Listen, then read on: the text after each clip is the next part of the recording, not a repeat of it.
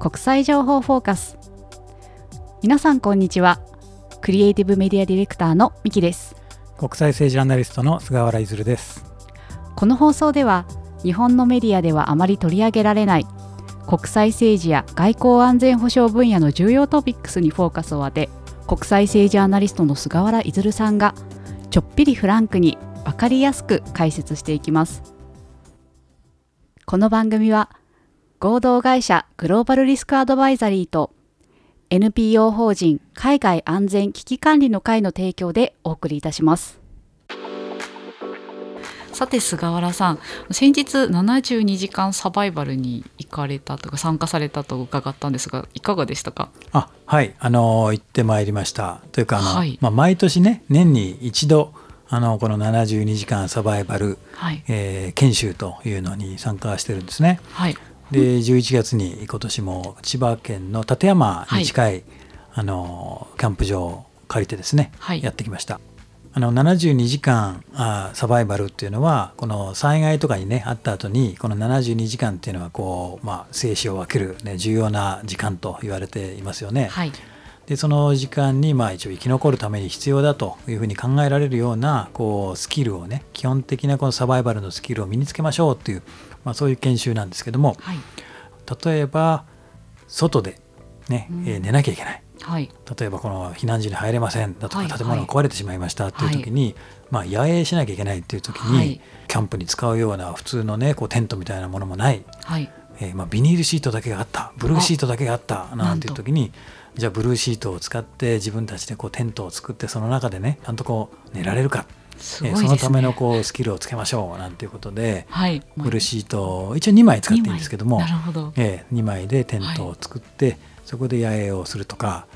あとは火起こしねよくまあ別にこう原始人みたいにこうねそこまでは必要とされないんですけども、はい。はい、ライターだとか、はい、ね、あのマッチを使わないで、ファイヤースターターって知ってますかね？金属のでシュッて、シュッてそうそうそうそうそう。あのねマグネシウムがこうくっついてるところをこうマグネシウムを落として、そこにこう、パッとこうね火花を散らせて、そこで火をつけるっていうあの結構これ慣れないと難しいんですけども、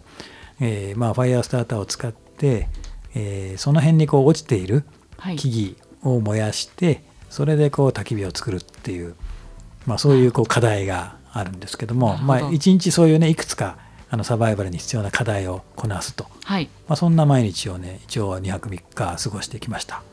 すごく楽しそうですね。楽しそうでしょ、はい、えこれ何がいいかって、はい。えー、通常こういうほら研修みたいのね、はい、行くとなんかこうこうプログラムがぎっちり詰まっていて、はい、何時から何時までこのプログラム。何時から何時までってこう区切られていることが多いじゃないですか。はいはい、でこのね研修のいいとこはね1日目の課題はそのブルビニールシートを使ってね寝床を作るっていうのとあはい、あとはちゃんと自分でねその焚き火を起こす、はい、一応その2つだけなんですよ課題が。そうなんですね。ねはい。ね、だからじっくりね納得いくまでできるんですね。あね、なるほど。自分が納得いくまで。そうそうそうそう、はい、だからこう時間気にしなくていいんですよ。何時までにこれやんなきゃいけない。でなんかこう中途半端に分かった感じで次のプログラム行くっていう感じでもないんですよね。あそうなんですね、だからそれが、うん、あのすごく良くて、でやっぱり大事なのはねそのそうやって自分でいろいろ試してみて、はい、納得いくまでやるっていうのはこう大事だなっていうのとそれで火をつけるじゃないですか。はい、でその日はねあのリーダーがあ今日はねあのあの避難所でこういう配給がねあのありますっていう形であ、はいはい、あのさつまいもとかあね、あの里芋とか、はい。ねえーまあ、その辺に取れたものをこう持ってきてくれるんですけども、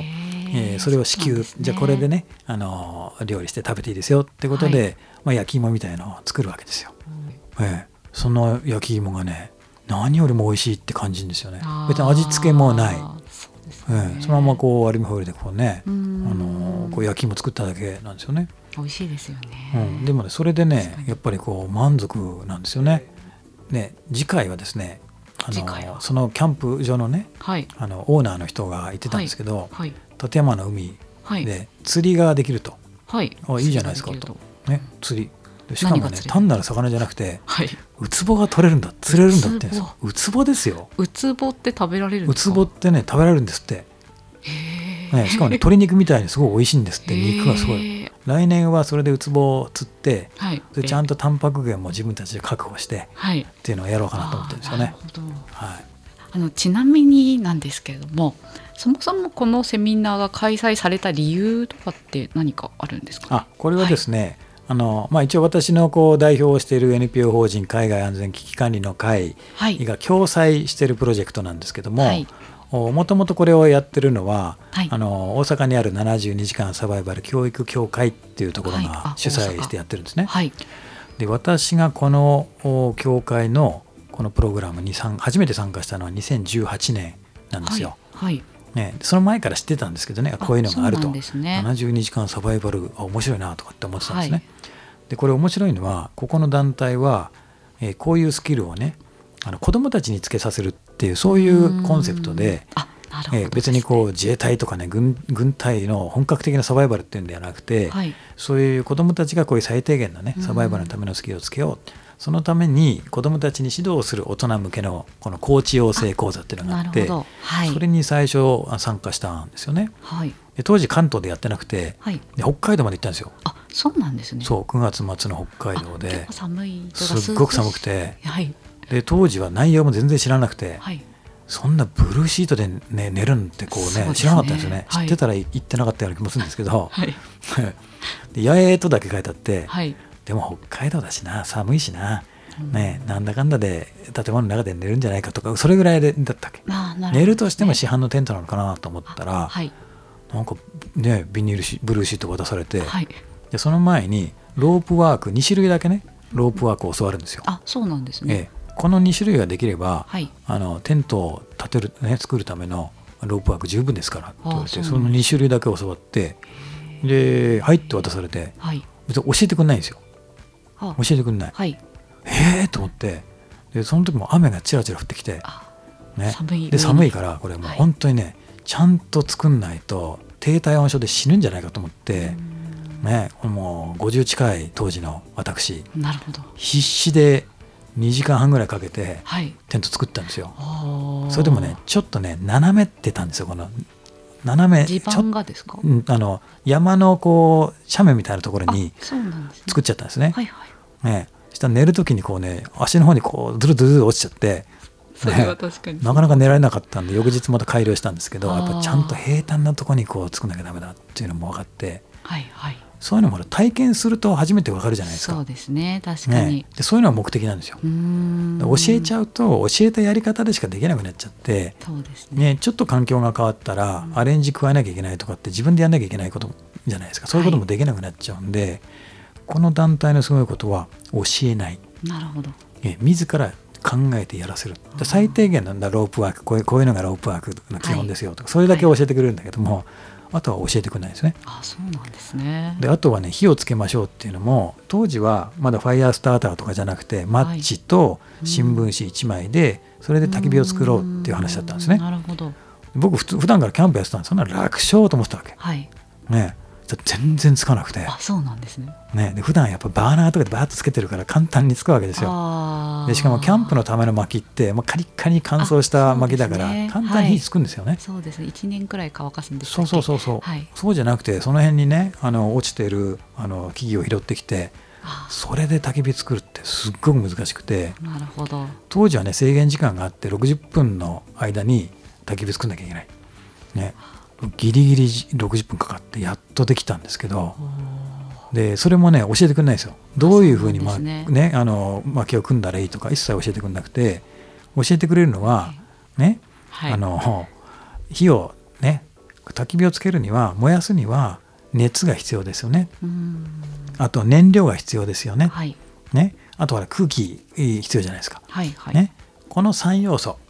ね、これがあるから火は起こりますそれだけ教えてくれるんですよ。でそれ以外あとは教えない。ちょっと小学校の理科みたいな。ええー、みたいな。でこうねこう何十分もやってつかないわけですよ僕。は、はいはい、でその指導者見てるんですけどなんか足りないですよねとかって何が足りないと思います？とか聞かれて煙が出てあ空気が足りなかったかな。とか言ってうんじゃあもうちょっと息吹きかけたらどうですか？とかって言ってくれるわけ。でそういうふうにやるうちに。あ自分で気づきがあるか。そうかそうかあとあ燃料が少なかったんだな。はいはい、だからもっとこの火がバーッと出た瞬間にやっぱ燃料をもっと足さなきゃいけないなとかそう、ね,、いうのを覚えながら、うん、こうそうするとねそこで身についた知識っていうかスキルっていうのは確実になっていくわけですよ。やっぱちょっと聞いただけのスキルだとか、ね、人に教わったやり方だとちゃんと自分のものにならないんだけども原理をちゃんと理解して、ね、あ、はい、だからつかなかったのかっていうことをねこう体験するとこれ忘れないんですよね。はい、これがね結構ね僕感動しまして、はい、あこの体験大事だなと、はい、やっぱ自分でちゃんとその身につくっていうねそういうやり方大事だなと思って、えー、これ8つぐらいこのファイヤーって火をつけるとかね、シェルターっていうのがこうあのテントを作る。っていう、それ8つぐらいあとは SOS を呼ぶ呼び方とかね8つぐらいこうそのスキルがあるんですけども、えー、そのスキルをまあこうね一つ一つ勉強していくんですけどもこれ面白いなと思って、えー、しかもね諦めたら終わりなんですよ。特にあの焚き火なんて、ね、あつかないなダメだと思ったら終わりで、ねはい、ね、どんなちっちゃな火種でも一生懸命それをこう育てていってなんとかなってそれでこう火がついたりするんですよね。そうすると結構ね、ね、そう大人でも結構感動したりして、はいはい、ね。なんかつかないとね結構泣きそうになるんですよ。悲しくなるんだけども、ついた時の喜び、はい、これ大事だなと思って全ての仕事に通ずるじゃないですかこれ、ね、これってちっちゃいことの積み重ねで、ね、こう、ね、諦めないでやっていくとねこうねこうそれがちゃんとこう火が育ってってなるじゃないですか。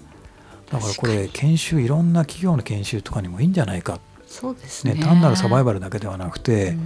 えー、これいいなと思って関東でやってないっていうことだったんで、はい、あじゃあうちの団体があの、はい、一緒にやりましょうっていうことで、えー、2019年に関東で初めてその高知養成講座っていうのを始めて、はい、えー、それ3年ぐらいやって今アドバンスって、まあ、私が参加したのはアドバンスちょっとレベルの高い、はい、ね、あの本当の大人向けのやつをやりましょうっていうことで、はい、えー、それアドバンスコースっていうのは2年目なんですけども、はい、えー、来年3年目はちゃんと狩猟、ね、的な側面も含めてウツボを取って、えー、それを自分たちで解体して食うというところまでやっていきたいなと思ってるんですけども。基本的にねあのこれ何でもそうだと思うんですけども、はい、危機管理なんかもね、はい、あの無理やり危機管理の話に持ってきますけども、はい、いろんな難しい状況とか複雑な状況とか、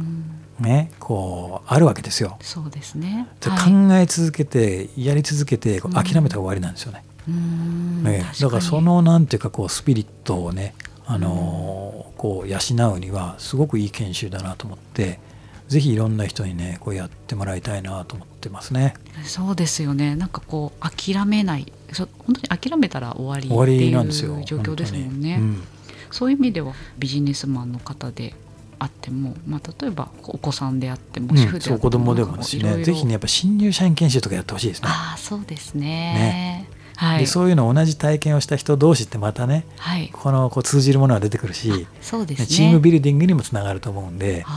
えー、ぜひぜひやっぱ企業さんなんかがそういう研修に使ってほしいなというふうに思ってあの毎年やっていますのでぜひぜひご参加いただきたいなと思ってます。はい、菅原さん今日も貴重なお話ありがとうございました。ありがとうございました。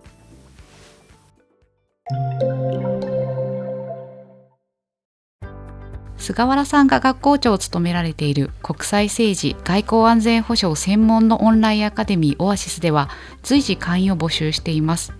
菅原さんこのオアシスの活動についても教えてください。はい。こちらは会員制のオンラインスクールで国際政治や外見外交安全保障について基本から実践的な内容まで体系的に、まあ、動画を視聴しながら自身のペースで、ま、学べるとそういうスクールになっています。この分野のプロフェッショナルの講師たちを集めた、まあ、質の高い講義を提供していますのでぜひたくさんの方々に受講してほしいというふうに思っていますこの分野のですね知識を身につけるというだけではなくてやはりこの本当に大事なことニュースの本質背景が分かるということが重要ですし自分たちでその国際情勢を分析するという能力をこの将来ね自分たちが仕事等々で使えるそういうスキルにしていってほしいなとそういうふうに思っています。また動画を視聴するだけではなくて講師の先生方とコミュニケーションを取ったり質問をいっぱいしたりとかですねあとはみんなで集まって自衛隊の基地に研修に行くといったようなクラブ活動というものもやっています。会員同士のそういう交流、コミュニケーションにも力を入れておりますので、ぜひ皆さん参加していただければと思います。はいありがとうございます国際政治外交安全保障専門のオンラインアカデミーオアシスのお申し込みはオアシスアカデミー .jp オアシスアカデミー .jp までお願いいたします国際情報フォーカスこの番組は合同会社グローバルリスクアドバイザリーと NPO 法人海外安全危機管理の会の提供でお送りいたしました。